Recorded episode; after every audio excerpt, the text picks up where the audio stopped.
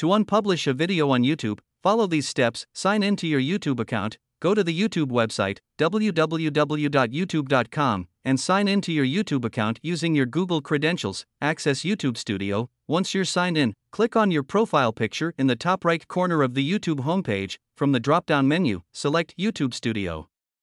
This is your dashboard for managing your channel and its content. Navigate to your video library. In YouTube Studio, look to the left-hand menu. Click on Videos to access your video library, which contains all your uploaded videos. Locate the video to unpublish. Scroll through your video library to find the video you want to unpublish.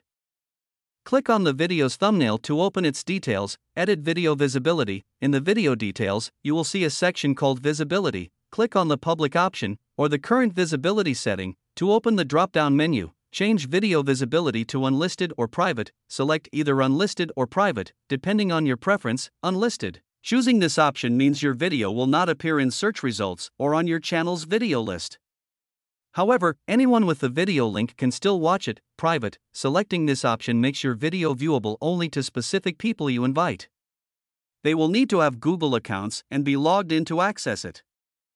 Save your changes. After selecting Unlisted or Private, click the Save or Update button to apply the changes. Confirmation. YouTube will confirm that your video's visibility has been updated to Unlisted or Private. Please note that by unpublishing a video, it becomes less accessible to the public. If you choose to make it private, you'll need to invite specific people to view it. Be aware that people who previously had the link to your video can still access it, even if you've changed its visibility.